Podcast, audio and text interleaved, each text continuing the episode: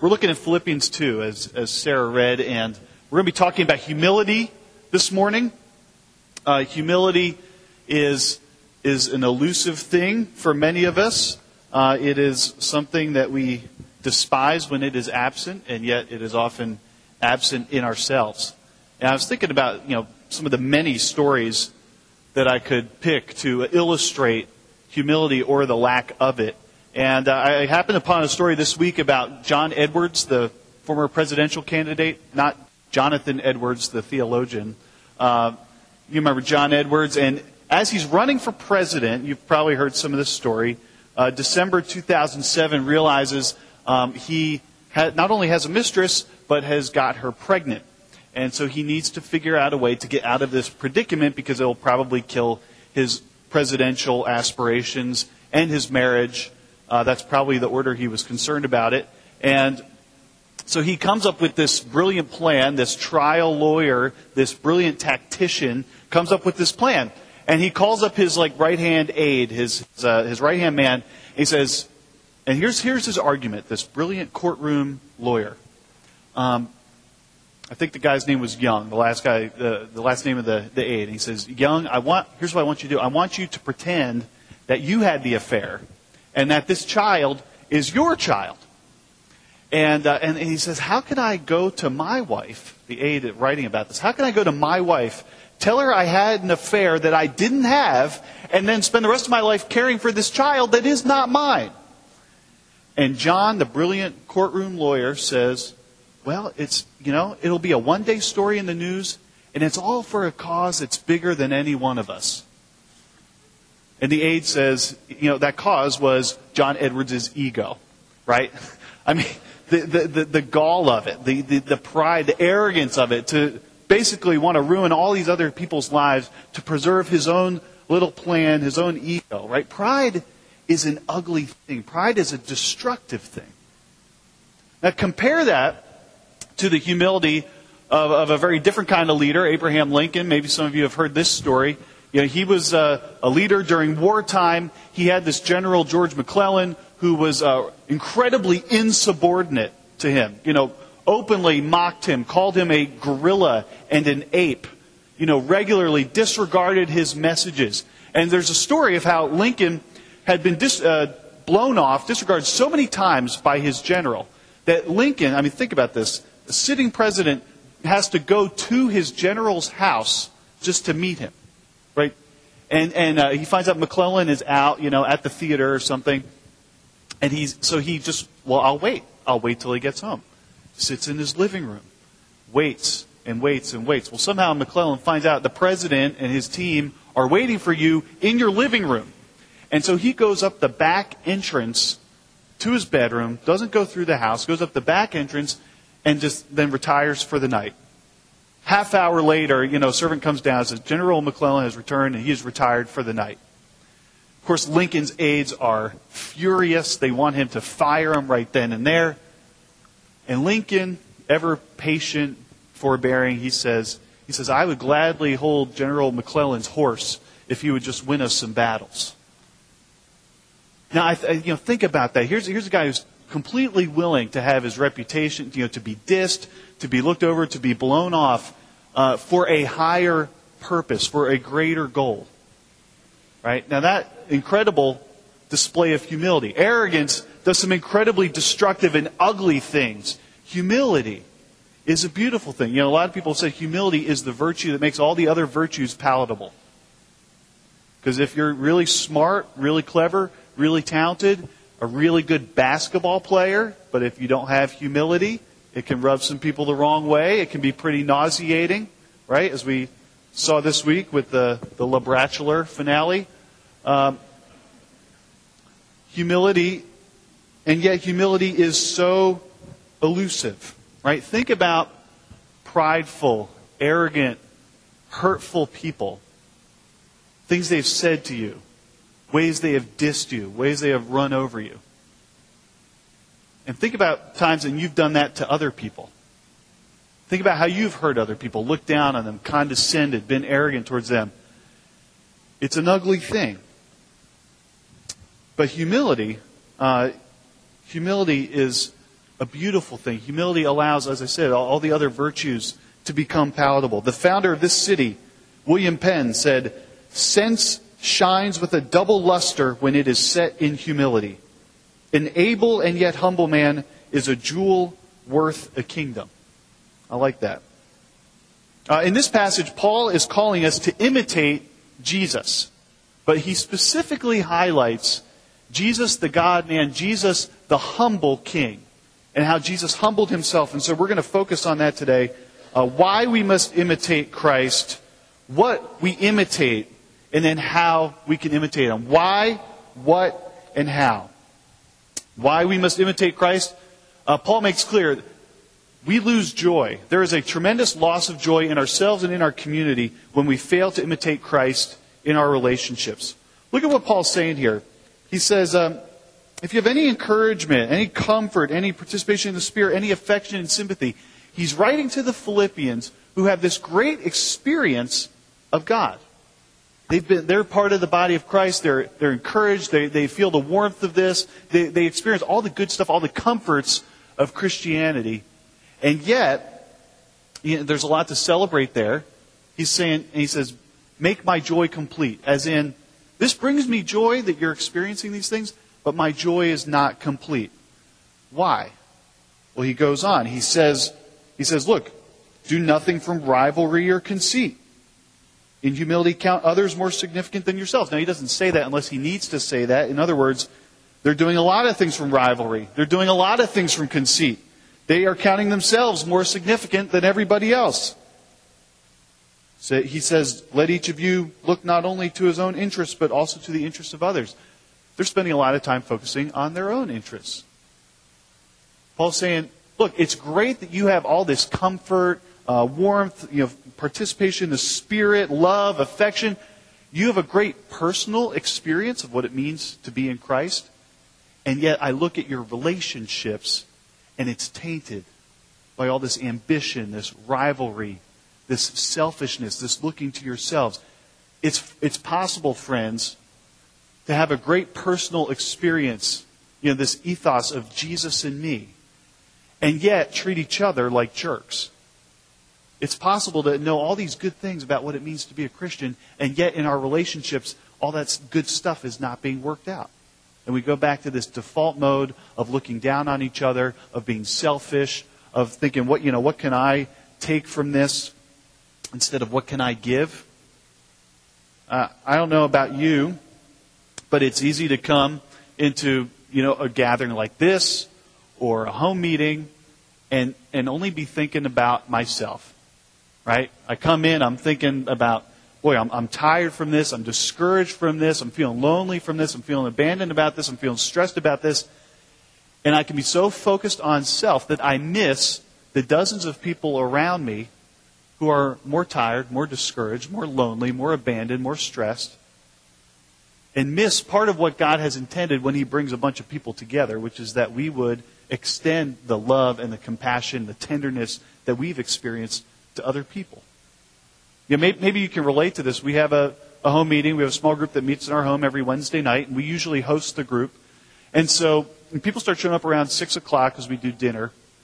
And every week, almost every week, I should say, around 5, 5.30, maybe you can relate to this, I have that fleeting thought like, I really don't feel like doing this tonight. I would rather uh, maybe, you know, maybe, what if, like, by some miracle, nobody showed up? That would kind of be, I would be okay with that, right? That would, that would be nice. I would kind of like a night off and just veg and watch some TV. And I have that fleeting thought, like maybe we could just call it off. And then people start, inevitably, they start showing up. And I soon realized, this happens most every week. I realize that whatever I'm stressed about, whatever I'm dealing with, uh, no matter how uh, discouraged, tired I feel, there is usually at least one, usually many more people who are struggling, who are wrestling, who are tired, even more than I am. And here's the other thing. And, and, and so, one of the things that God does, the wonderful thing about community, is He brings some perspective, right? He shows me, like, Steve, it's not, it really isn't all about you and how you're feeling. There's other people here and there are other people hurting. The other thing that happens, which is an amazing thing, is even, or especially, when we don't spend much time talking about what I'm dealing with. You know, maybe I don't even pray with other people about what I'm dealing with. And yet, I'll come out the other end of that, that meeting, and I'll be encouraged. I'll be strengthened. Can you, can you relate to this? You know, I'll be strengthened. I'll be, I'll, God will have met me often in the context of meeting other people where they're at.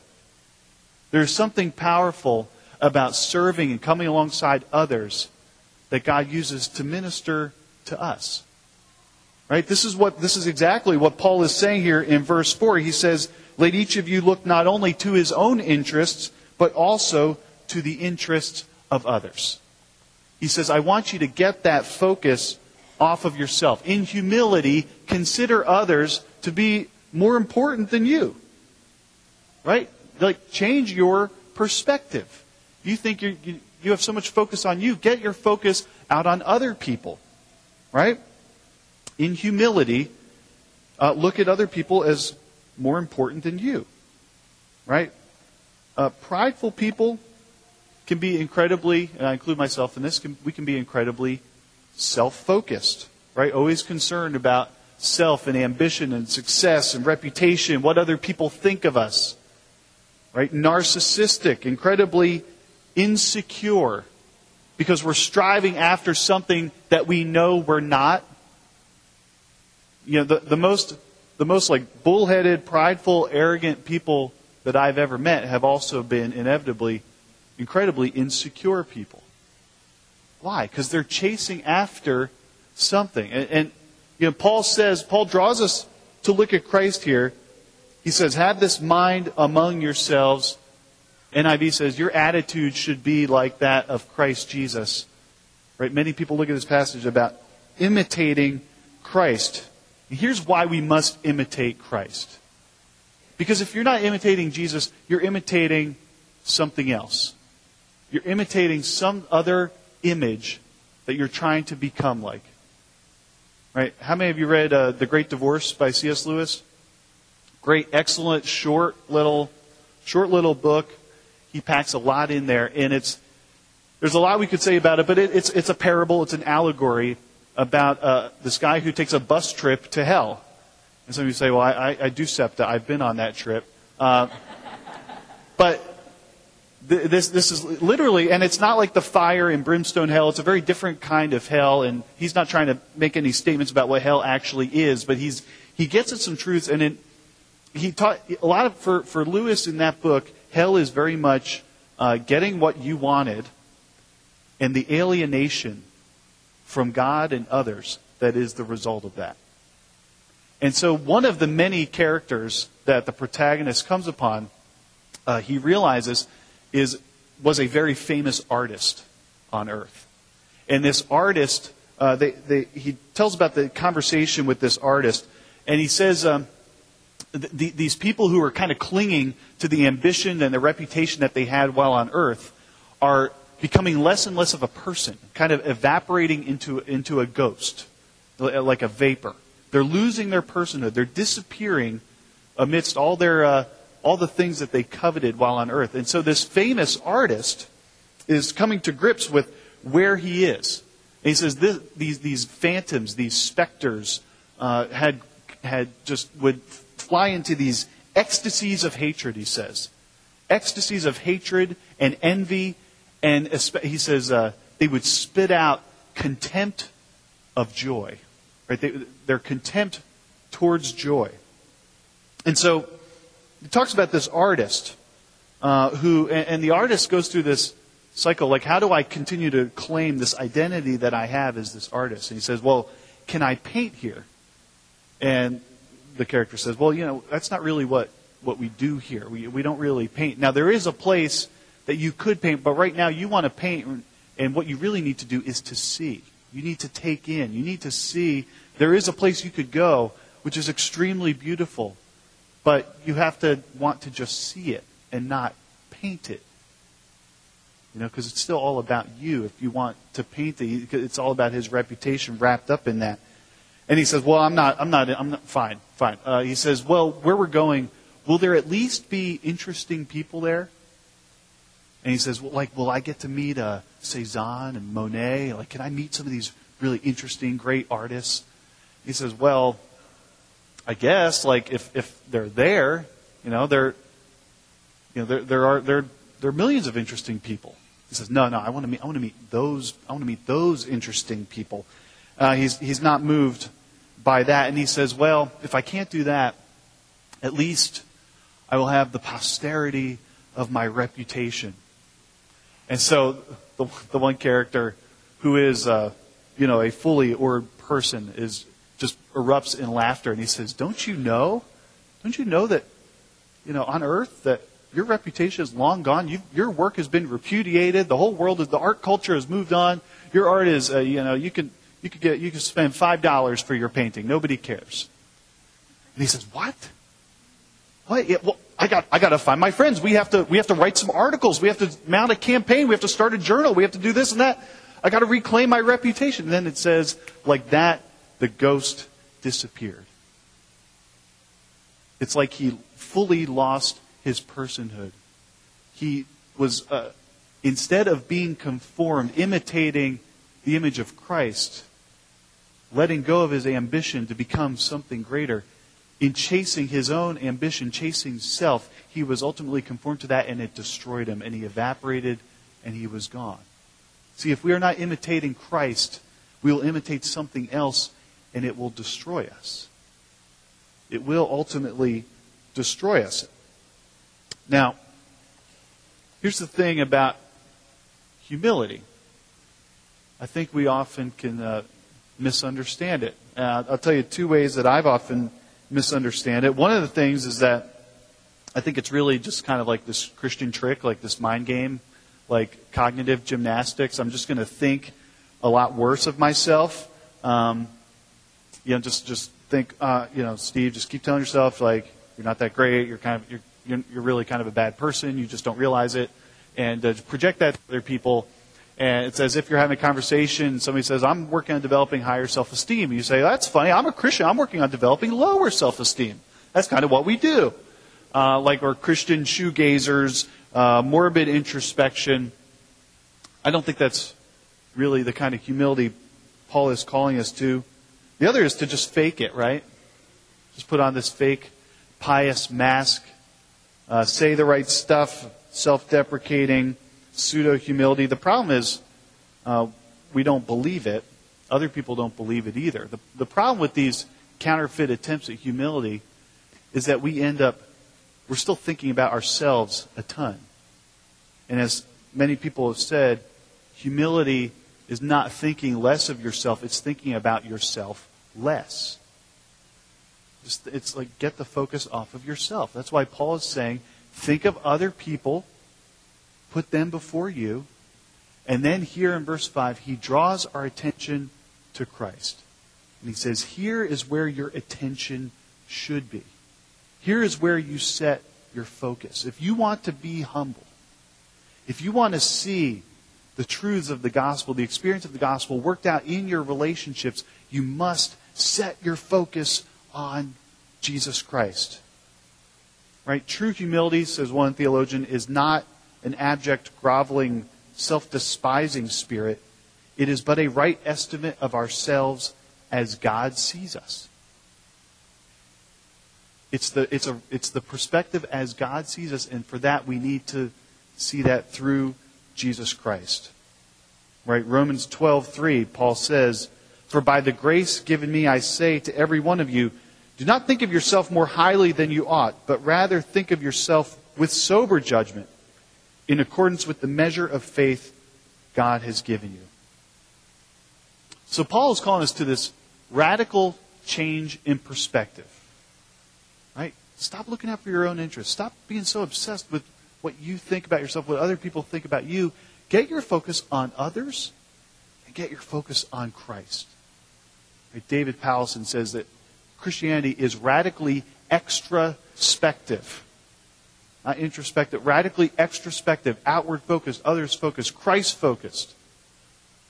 And in that, we are humbled. And so Paul shows us what we should imitate Christ, the humble king. Now, verses uh, 5 through 11, guys, uh, is this amazing hymn. Many, many commentators think that this was you know, an early hymn, an early doxology, a confession of faith, that Paul is drawing on an early tradition uh, of confessing a profound understanding of Jesus Christ as the God man, that both fully God and fully man. That's Orthodox Christian teaching about the identity of Christ. Fully God and fully man, you know, and he's not, Paul's not inventing this on the fly. He's drawing on something that they confessed, that they knew, that Christians from the earliest times confessed. Um, and this is, this is incredibly deep theology. We could spend weeks and weeks talking about each verse here. Uh, but let's look at let's look at this through the lens of humility. What does it say first about Jesus? That he was, though he was in the form of God, did not count equality with God a thing to be grasped. Though Jesus was himself God, the second person, eternally existent member of the Trinity, for the sake of his redemptive mission, did not count this equality with God, which is rightly his, a thing to be grasped or clung to. He willingly let go of it. Jesus is fully God, but willingly let go of all the rights, privileges, and prerogatives of being the second person of the Trinity in order to accomplish his redemptive mission. He made himself nothing. He literally emptied himself. Right? Like the hymn says, he emptied himself of all but love for the sake of the mission. Right? He, um, he takes on the very form of a servant. And what's the form of a servant? Being born in the likeness of men. To be a human is to be a servant.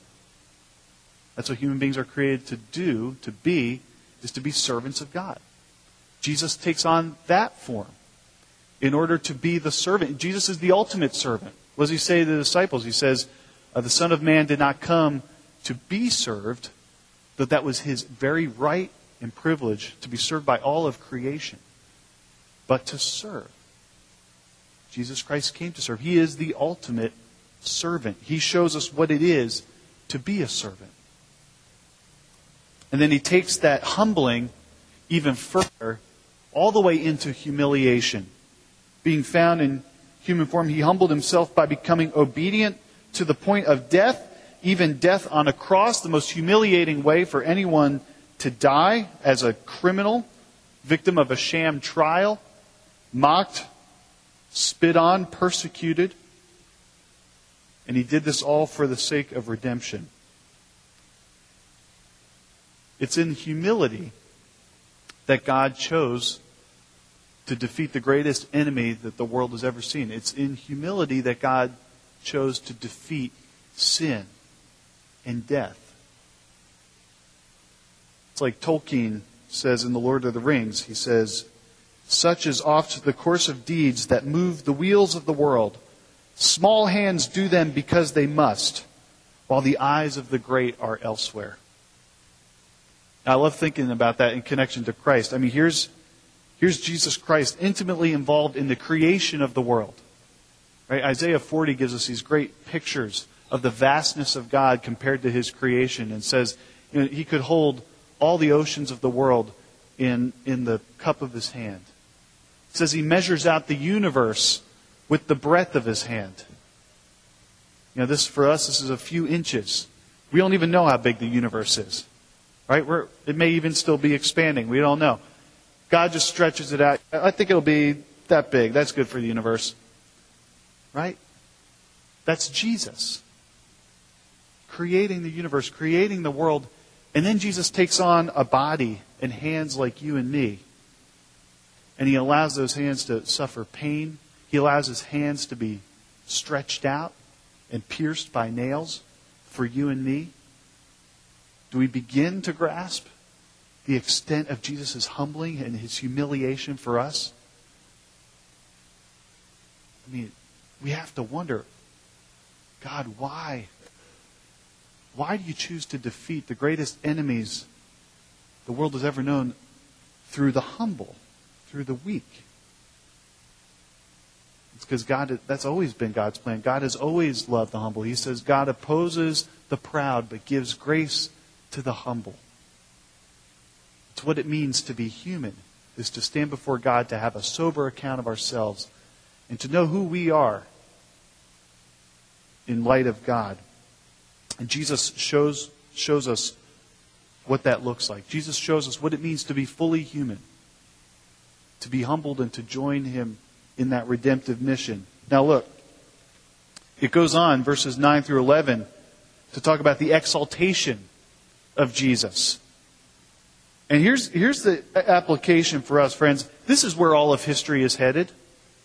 This is where everything is going. One day, every knee will bow down. One day, every tongue will confess. One day, there will be no more controversies. There will be no more debates. There will be no more question as to who is the creator of the world, who is the redeemer of the world, and who everyone should give all their praise and glory to.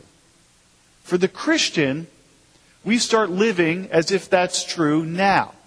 For the Christian, we bow the knee now. Our tongue confesses that Jesus is our Lord now. That's the posture of a humble servant, bowed down and confessing who our Lord is. This is the posture of humility, to bow down in submission. And so, if you know Jesus, you should be progressively becoming more humble and more like Jesus because this is where everything is headed. Bowing down and confessing who Jesus is and who we are in light of that. Right? If, if, if this is real, right? If, if, if all of humanity is going to bow down and confess this, uh, this is where things are headed, and we should get on board now. Now, one thing I, one thing I just have to point out here. It's in this passage, this great confession of Jesus' humanity and his divinity, that uh, completely blows apart with what people wanted to do with Jesus from the beginning of time. And that's to say, I, you know what? Okay, you're talking about imitating Christ and being humble and like following Jesus' example. I like that. I'm not so much into the cross stuff, the sin stuff, the death stuff. You know, like like, I would rather put that aside. Jesus thinking that he's God, that seems a little bit goofy and, and, and archaic. But I'm into Jesus, the great moral teacher. This passage, friends, doesn't let you do that. It doesn't let you do that. In fact, it says this example of Jesus' humility and his service and all that stuff, it is precisely the fact that he is God and laid all that aside in order to serve and in order to save. It is precisely that that makes it such an amazing example. You know, it's, it's the fact that he is God and served us the way he did that makes him such a powerful Savior. And so you cannot tear apart Jesus the man, Jesus God, Jesus the you can't you can't drive a wedge there. People always want to drive a wedge there. I was just reading a there's a new book coming out by this guy Philip Pullman. Uh, he wrote the Golden Compass series. He's a he's an atheist. Um, he wrote the Golden Compass because he didn't want kids reading Narnia, so he wanted to give them something else to read. And so I'm reading Christopher Hitchens, who's also a very well-known atheist. He's probably my favorite atheist. Uh, he's funny and he's honest, probably because he's drunk most of the time.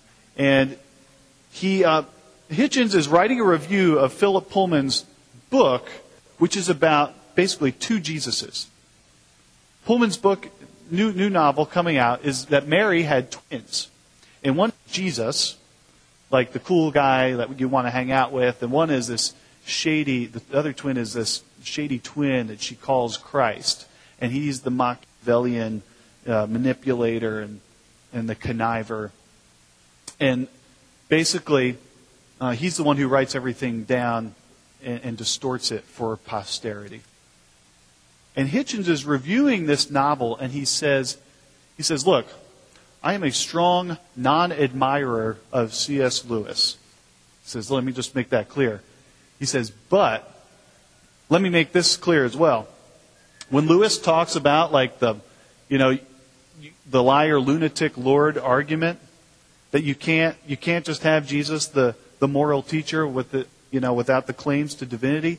He says Lewis is more honest here.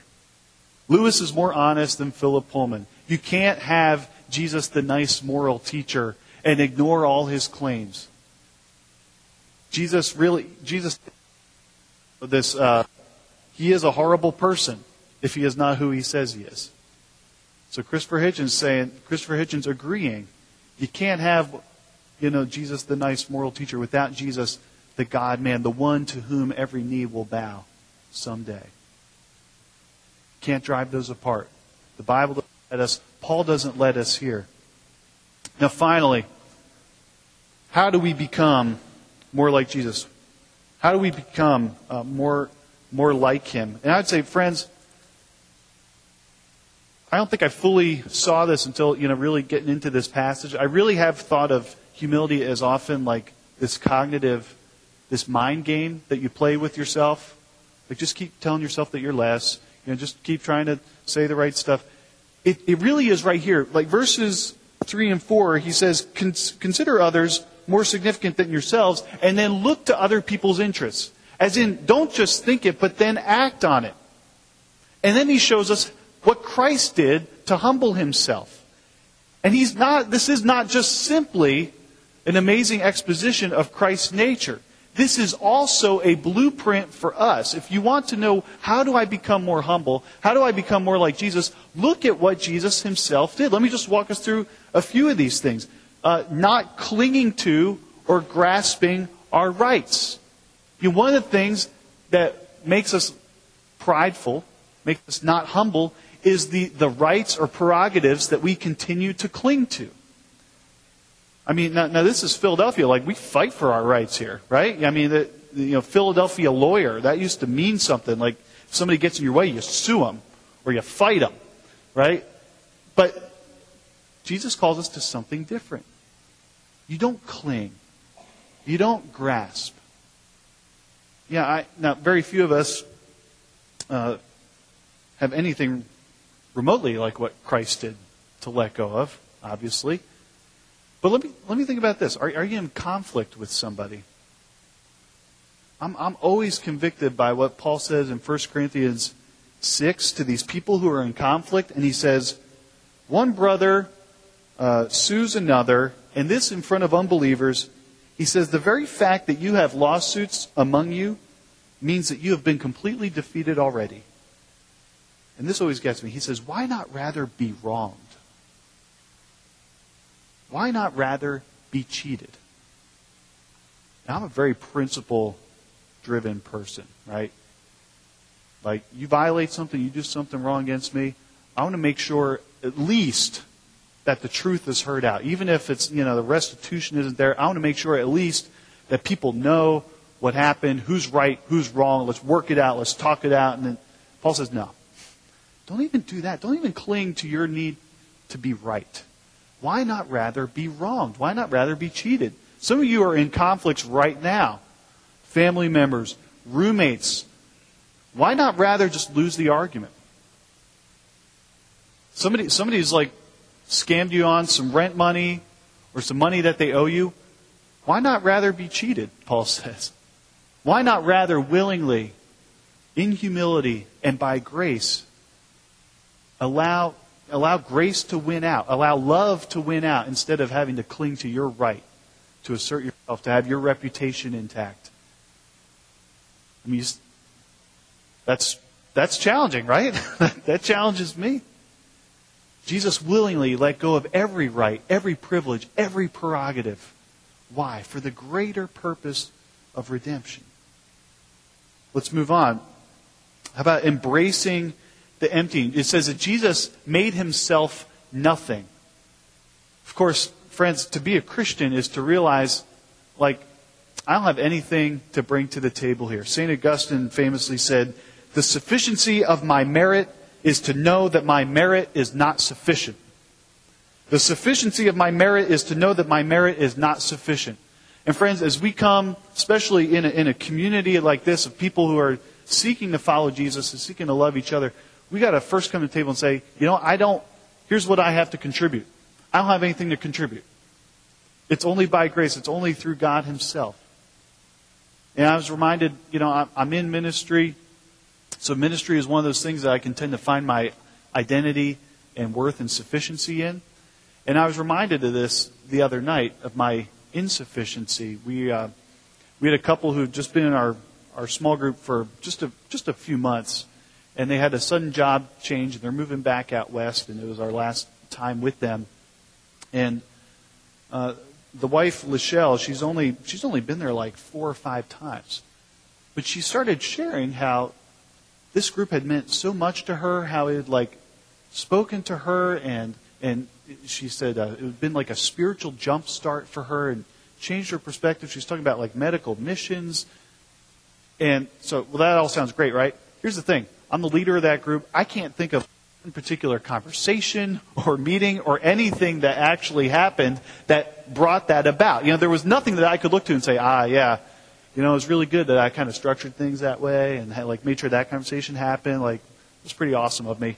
Uh, there was nothing that I could boast about. And I was forced to confront wow, I guess, I guess like the Holy Spirit shows up. I guess even if I'm not showing up, the Holy Spirit is working. Isn't, isn't that crazy? Isn't that amazing? I mean, the, the irony is like I wasn't even there to hear that comment because it was my night to watch the kids. So like it really, it was, it was like, thank you God for telling me it's really not about you, Steve, right?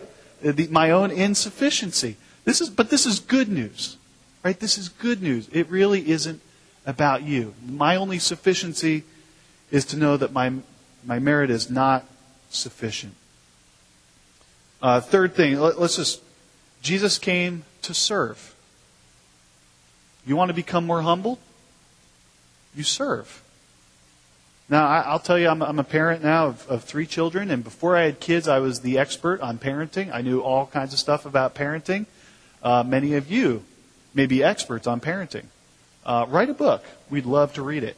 And I can tell you there's been nothing like more humbling, probably in, in my life, than the actual act of becoming a parent now three times over. And my kids are still young, so they're not even teenagers yet. I got a lot more humbling in store for sure.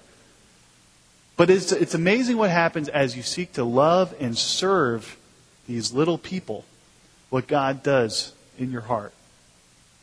Both to cause you to love them and to cause you to cry out uh, in your need for Him and to see and to be humbled at your own insufficiency. Now, this is great with kids, but it's also great with other people. You know, you have, you have a roommate you're having problems with, like, seek to serve them.